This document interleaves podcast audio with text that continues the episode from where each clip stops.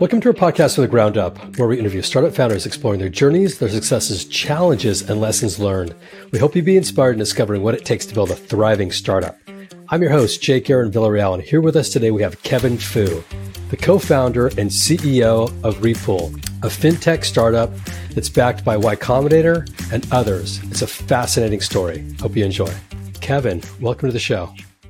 Thanks, Jake. Good to be here. Great. So, a little bit about Repool. It's a YC and venture backed fintech company that's building modern hedge fund software and infrastructure for emerging managers. Prior to Repool, Kevin was a head of revenue at Vitali and founding sales hire at Troops, both successful venture backed software companies. Outside of building a startup, you can find Kevin bouldering, reading science fiction, and getting mad about USC football. So, Kevin, are you talking about this year's football or last year's football, or when do you get mad about USC football? My whole career of supporting USC football uh, is is just one big decade of being mad. So no particular time frame, and I hope it stops soon. gotcha. Very cool. Well, I'm a fanatic about football in general, so I love their quarterback. I think they're uh, they're they're looking good.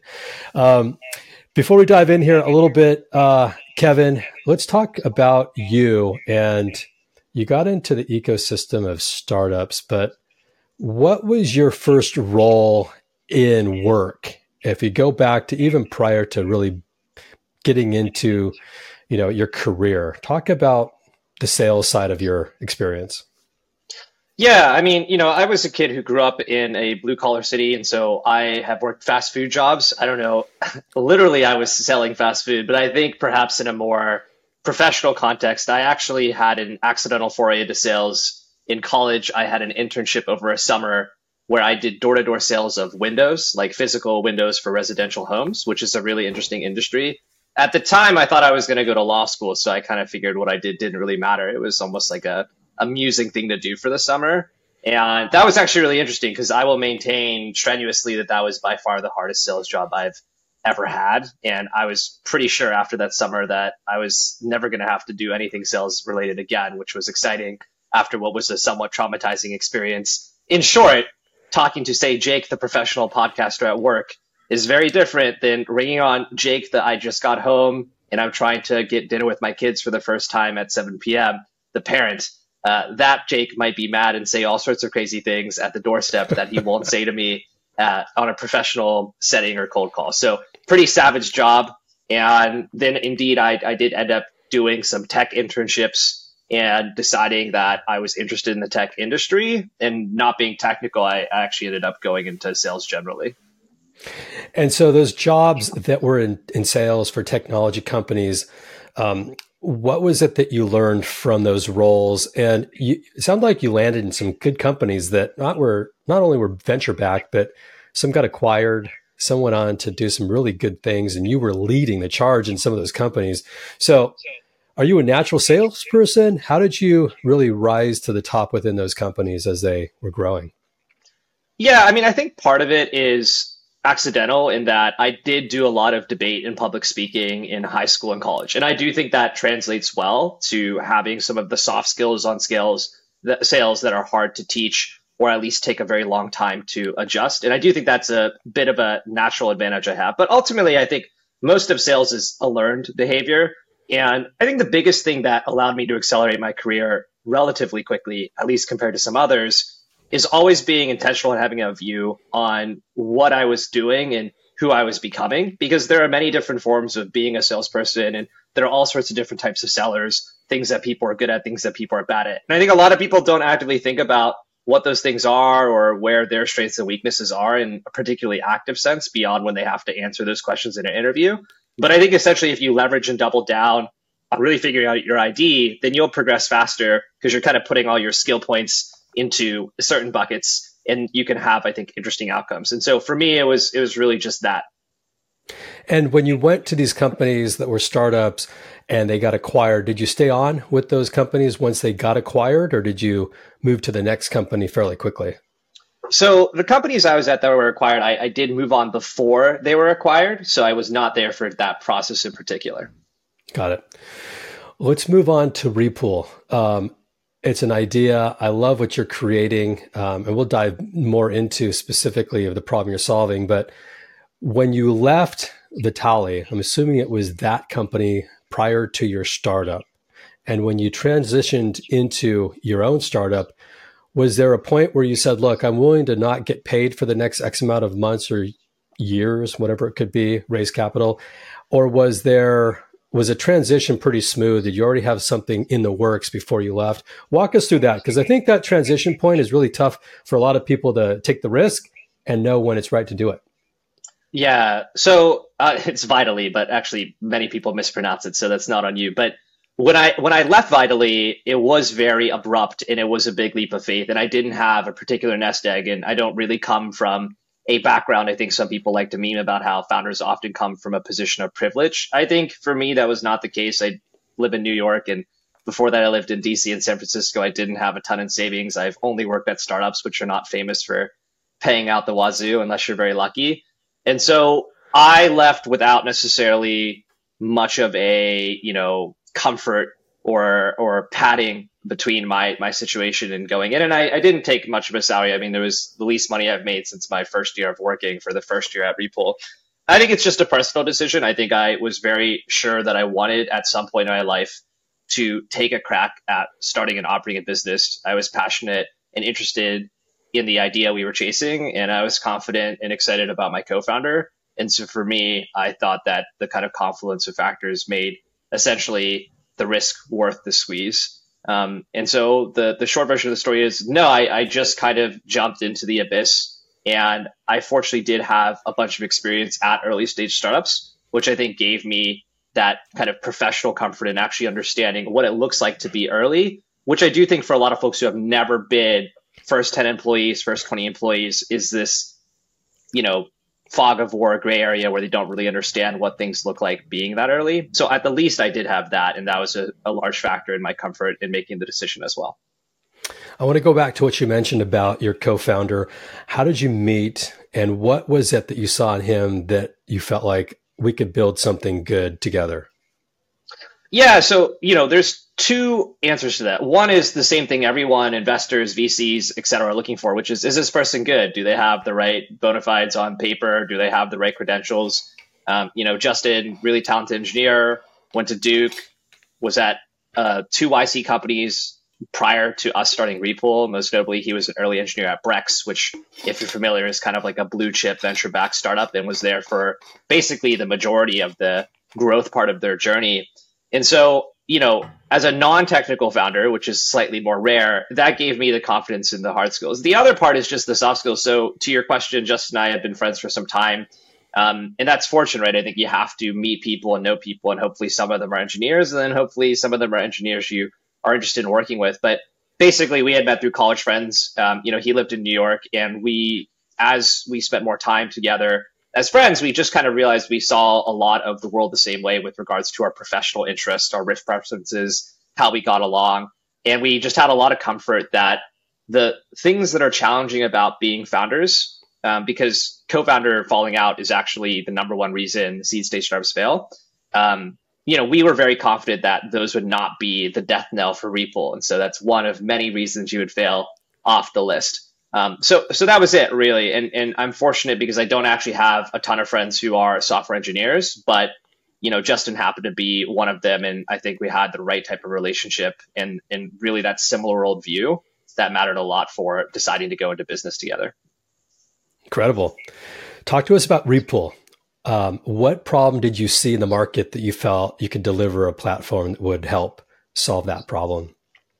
Yeah, so I think Repool is a really interesting kind of quintessential example of outsiders in Silicon Valley taking on a very challenging looking problem that you might not expect outsiders to take on. And so far, we've had some reasonable degree of success, more than at least the average amount of success, which is exciting. So Repool in short is a hedge fund infrastructure, as you stated, obviously a very specialized and regulated space. In particular, what we do is we help people both launch and operate hedge funds across a wide variety of the back office. We're kind of like the plumbing and you know unsexy pieces of the necessary parts of the business are related to trading, of which there are many: compliance, accounting, you know, onboarding investors, AML and KYC, etc.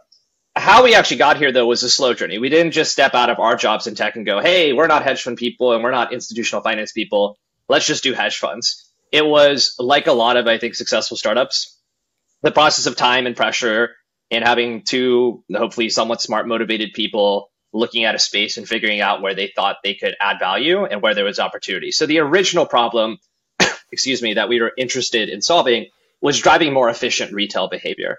So in 2020 and 2021, I think it goes without speaking that there was kind of a paradigm shift in retail investing and investing trends generally that I think has persisted at least philosophically to this day, even if activity has drawn down.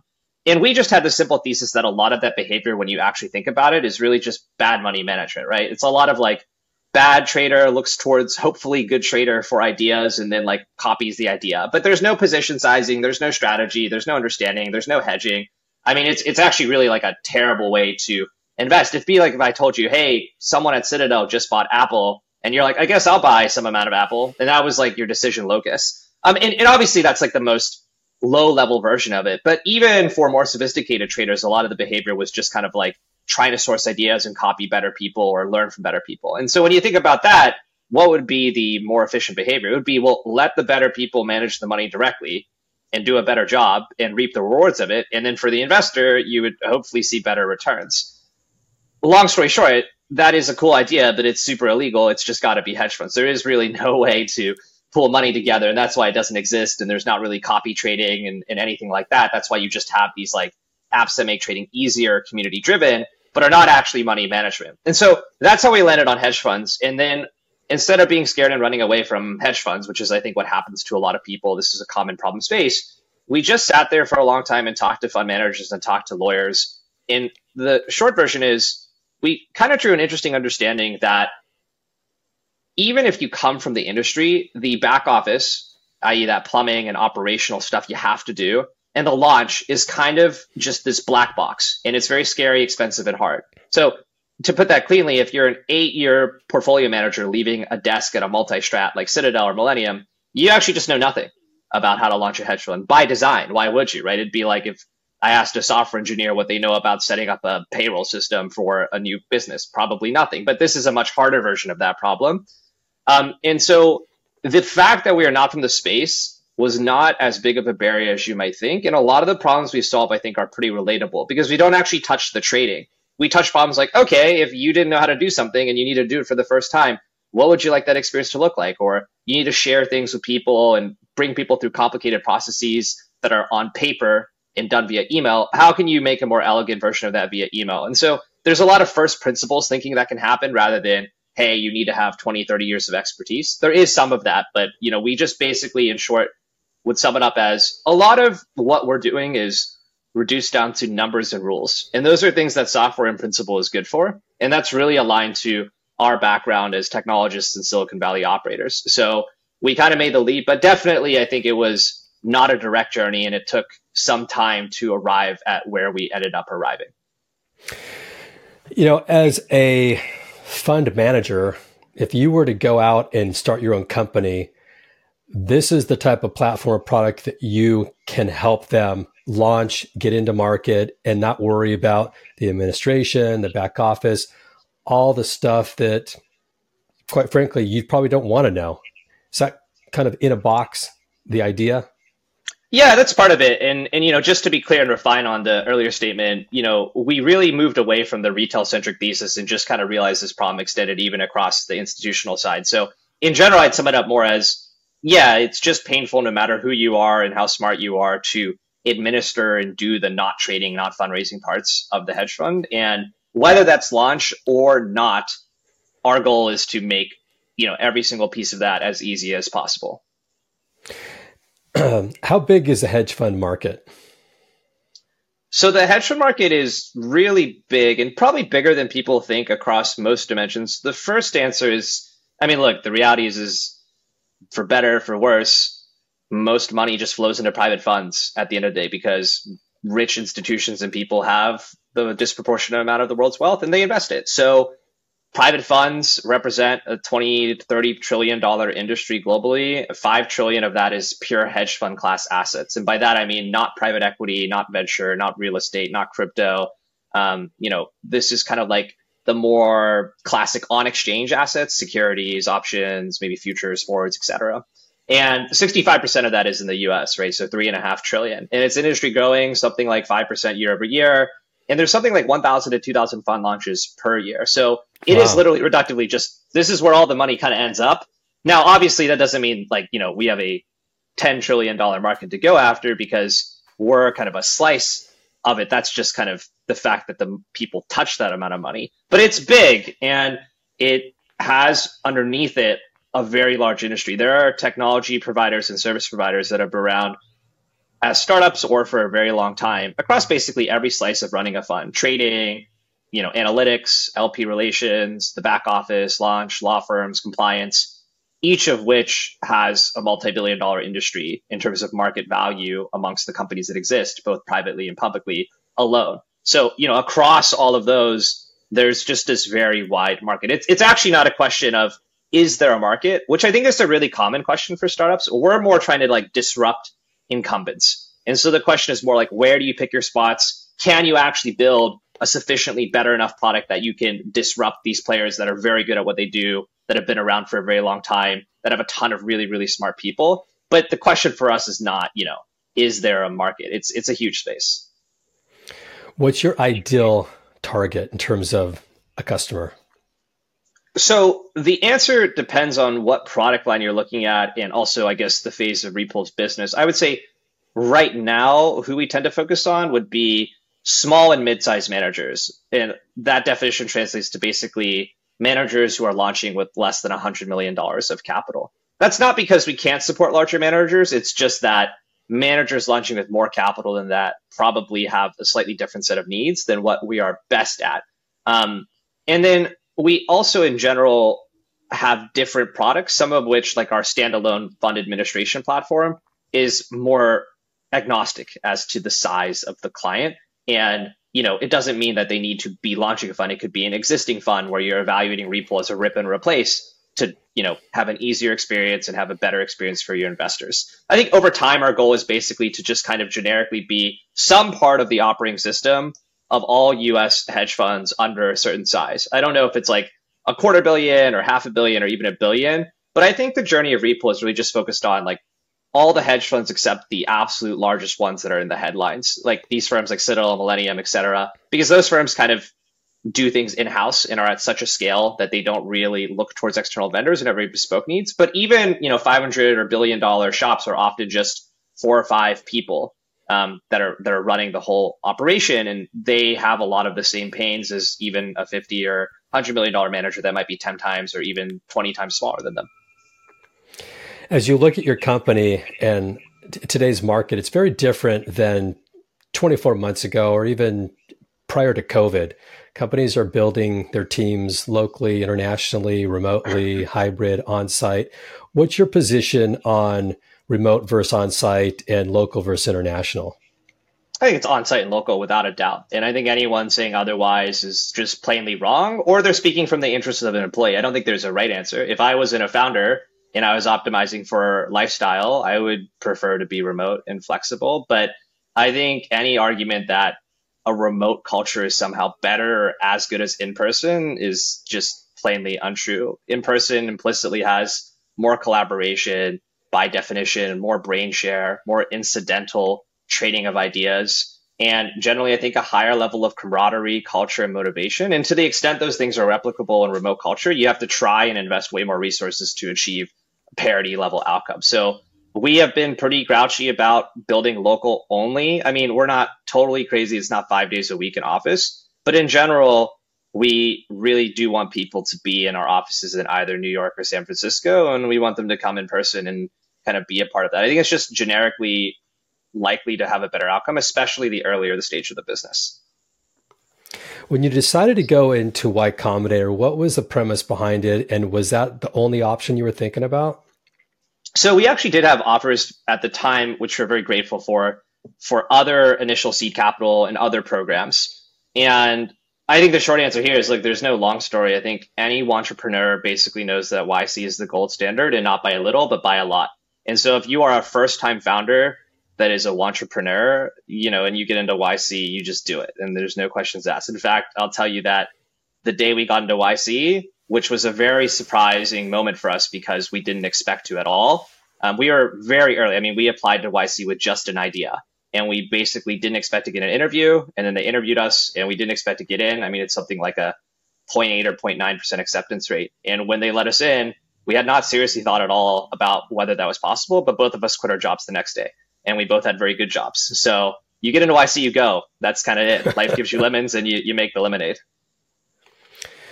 Why do you think you got in? You know, I think it varies for every team. For us, I do think there's a bit of the background. I think the combination of having a technical founder that comes from kind of a prestige company, for better for worse, is just something that VCs and accelerators look for. So you have someone who went to a great school that worked at great companies, and Brex is also a YC alum and has produced a lot of other YC founders. And then you pair it with a person that has been at early stage startups as an operator at the various early level and been successful. And I think it's basically the right type of team for a pre-seed or seed or accelerator where you're betting more on the team than the idea. But there is, I think, obviously other stuff that they're looking for. I think that's only one factor that's relatively large. I think a lot of it is just clarity of thought and having been thoughtful around the idea and having a very clear view on why something could be a billion dollar business. And I think that's probably one of the biggest things people ch- struggle with is they can't actually articulate why what they're doing is going to be a venture scale business.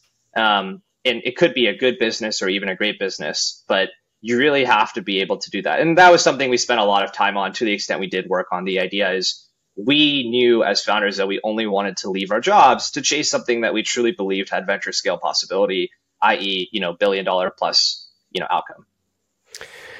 Thanks for sharing that. As a company out there potentially looking to get into an accelerator, what are a couple things that you didn't think you would get out of YC that you left knowing that it's really helped you personally or maybe as a company that's been uh, something you could share?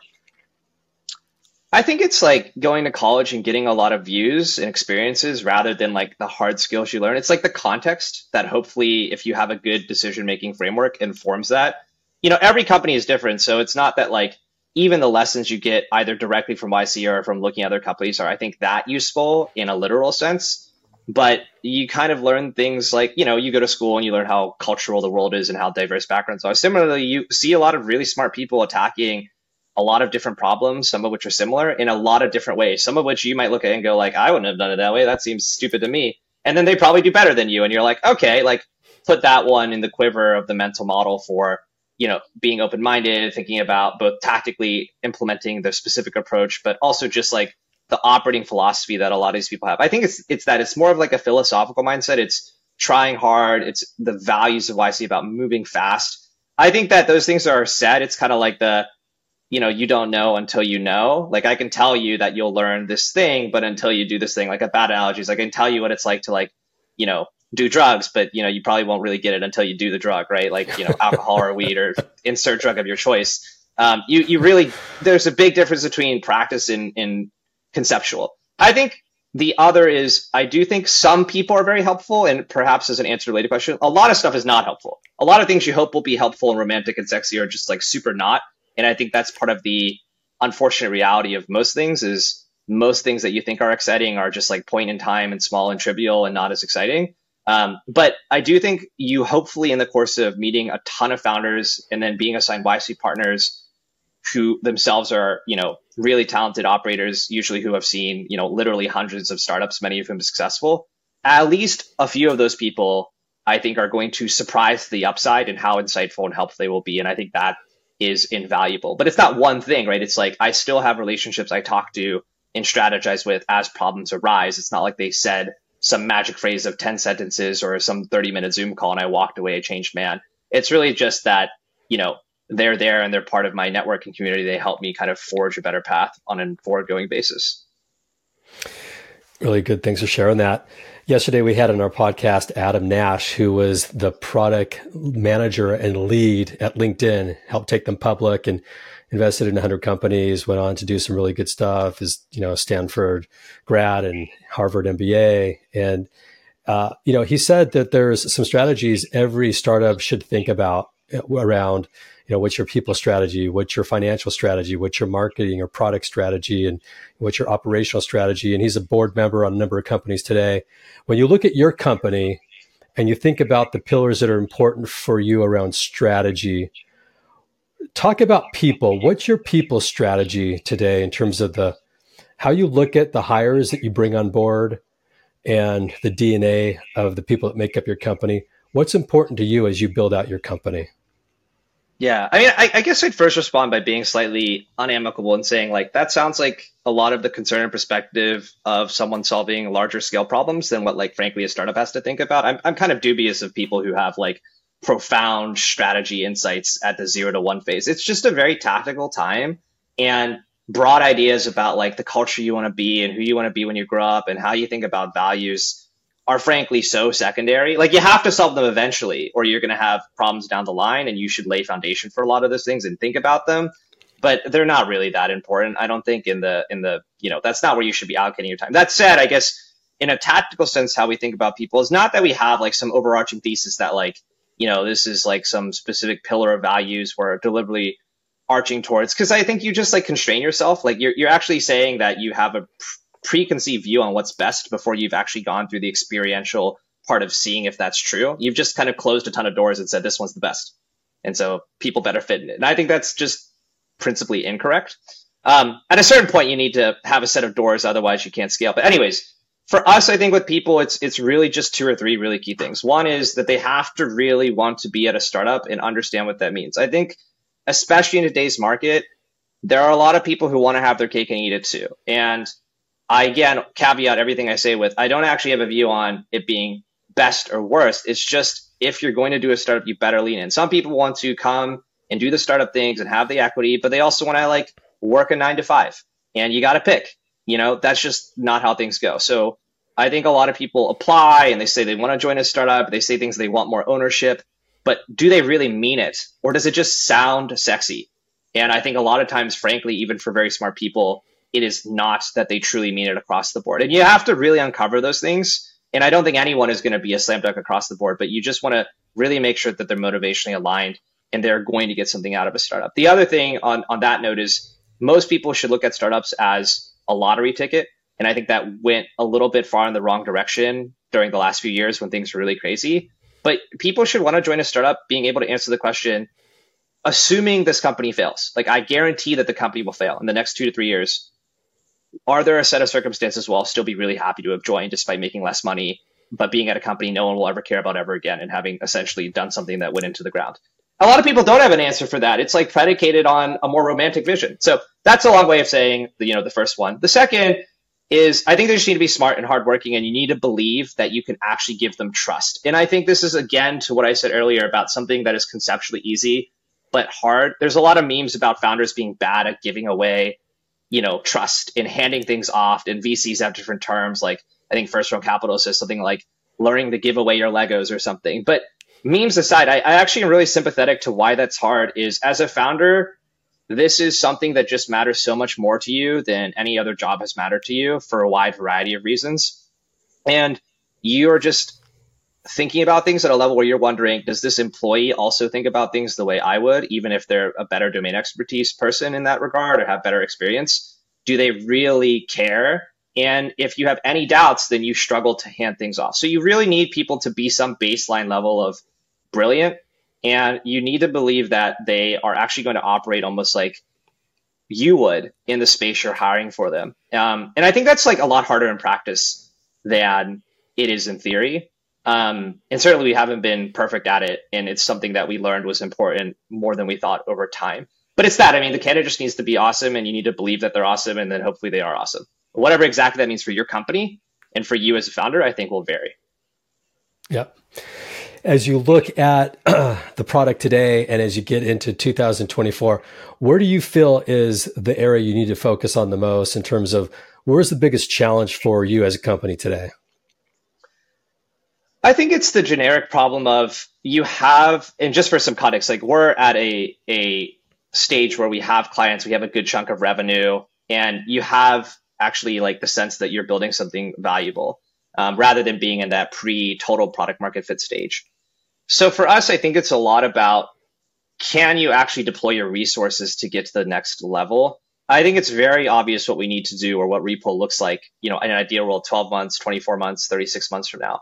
But it's actually not always very obvious if you can, with the constraints you have, get there in a way that is desirable. For example, we have growth goals. And if I just deployed all of our capital, you know, on a crash course to burn out with no money in the next 12 months, I think we could get there. But that's not actually what I can do, right? So I, I have to really think about getting to these ambitious goals while also doing a bunch of other things that kind of compete with getting to the goal, right? I mean, it's it's kind of like the downfall of advice. Like a lot of advice is contrary. It's like be really cash flow efficient is something that you hear, especially right now. But people also say things like, you know, hire multiple people and be prepared to fire some of them. People won't work out. And I'm like, well, which one is it? Like, do I hire a bunch of people and then like spend a ton of money on salary, but also I'm cash efficient? I mean, how can those things be congruous? Um, it, it's the execution of, of all these small things that get you from zero to 0.5, 0.5 to one, one to 1.5 that I think are really the death knell for any company. And, and that's true for us. So it's a cop out answer. It's nothing specific about Repool. It's just, do we hire the right people? Do we make the right decisions? Do we change our decision making fast enough?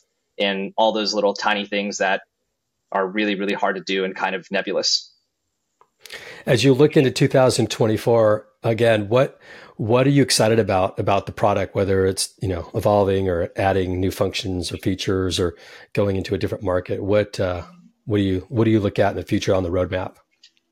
Yeah, so for us, we're at a point where we kind of do all the things, right? In other words, you don't get like 50% of a hedge fund. I mean, you could, that would be really bad. This is not how this space works though, right? So in a lot of startups, you might build like one tiny thing and it might not do anything else. And you're selling to other software companies and it's fine because they'll go like all these other things, they'll go buy somewhere else. But if you told someone like, I'll do 50% of your accounting, that's like a huge problem. You can't just have 50% of your investors in the wilderness or, yeah, I don't know what half your portfolio is doing. You're like, you're up 5% here, but the rest, who knows, right? So we do it all. Um, for us, knowing that we have this foundation and knowing that the clients we do have are excited about what we're doing and the value prop is appealing, because why wouldn't it be? The value prop is essentially we do the things that you already need, but better.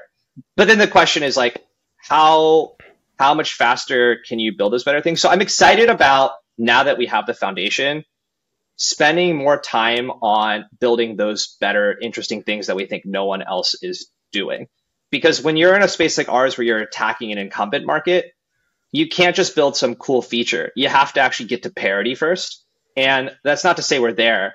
We have parity for a certain type of customer. But now that we have it, we can we can actually lean in on our strengths, which is using software and a lean, bright team to solve problems in a new way than anyone else has solved them. And, and generally across the board, I'm excited about those things. Making the act of subscribing to a hedge fund easier for LPs, helping LPs communicate and fundraise in a more efficient manner, helping them distribute information, helping them have less time that they have to think about compliance and automating certain filings and procedures. Those are all things that I think no one is doing. And that's stuff that we are hoping to do that is very fun and exciting.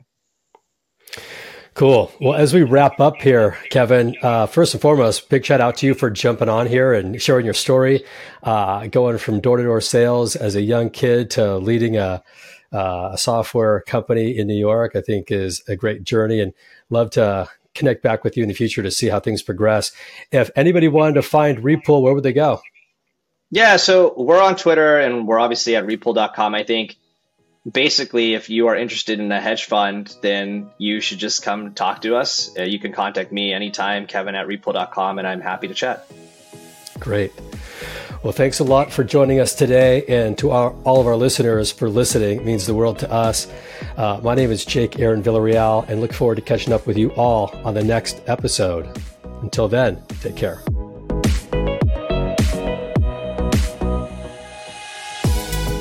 Before we wrap up, I want to give a big shout out to all the entrepreneurs that have joined to make this podcast possible, and for all the listeners for listening. It means the world to me that you chose to spend your time with us today. I'm your host, Jake Aaron Villarreal, signing off for now, but can't wait to connect with you all soon on the next episode. Take care. This show is sponsored by Match Relevant, a company that helps venture backed startups find the best people in the market, and they do it in three simple steps. First, they sit down with founders to understand their story. Second, they tell their story into multiple candidate channels. And third, they schedule interviews within 48 hours. Find us at matchrelevant.com to learn more about how we do it.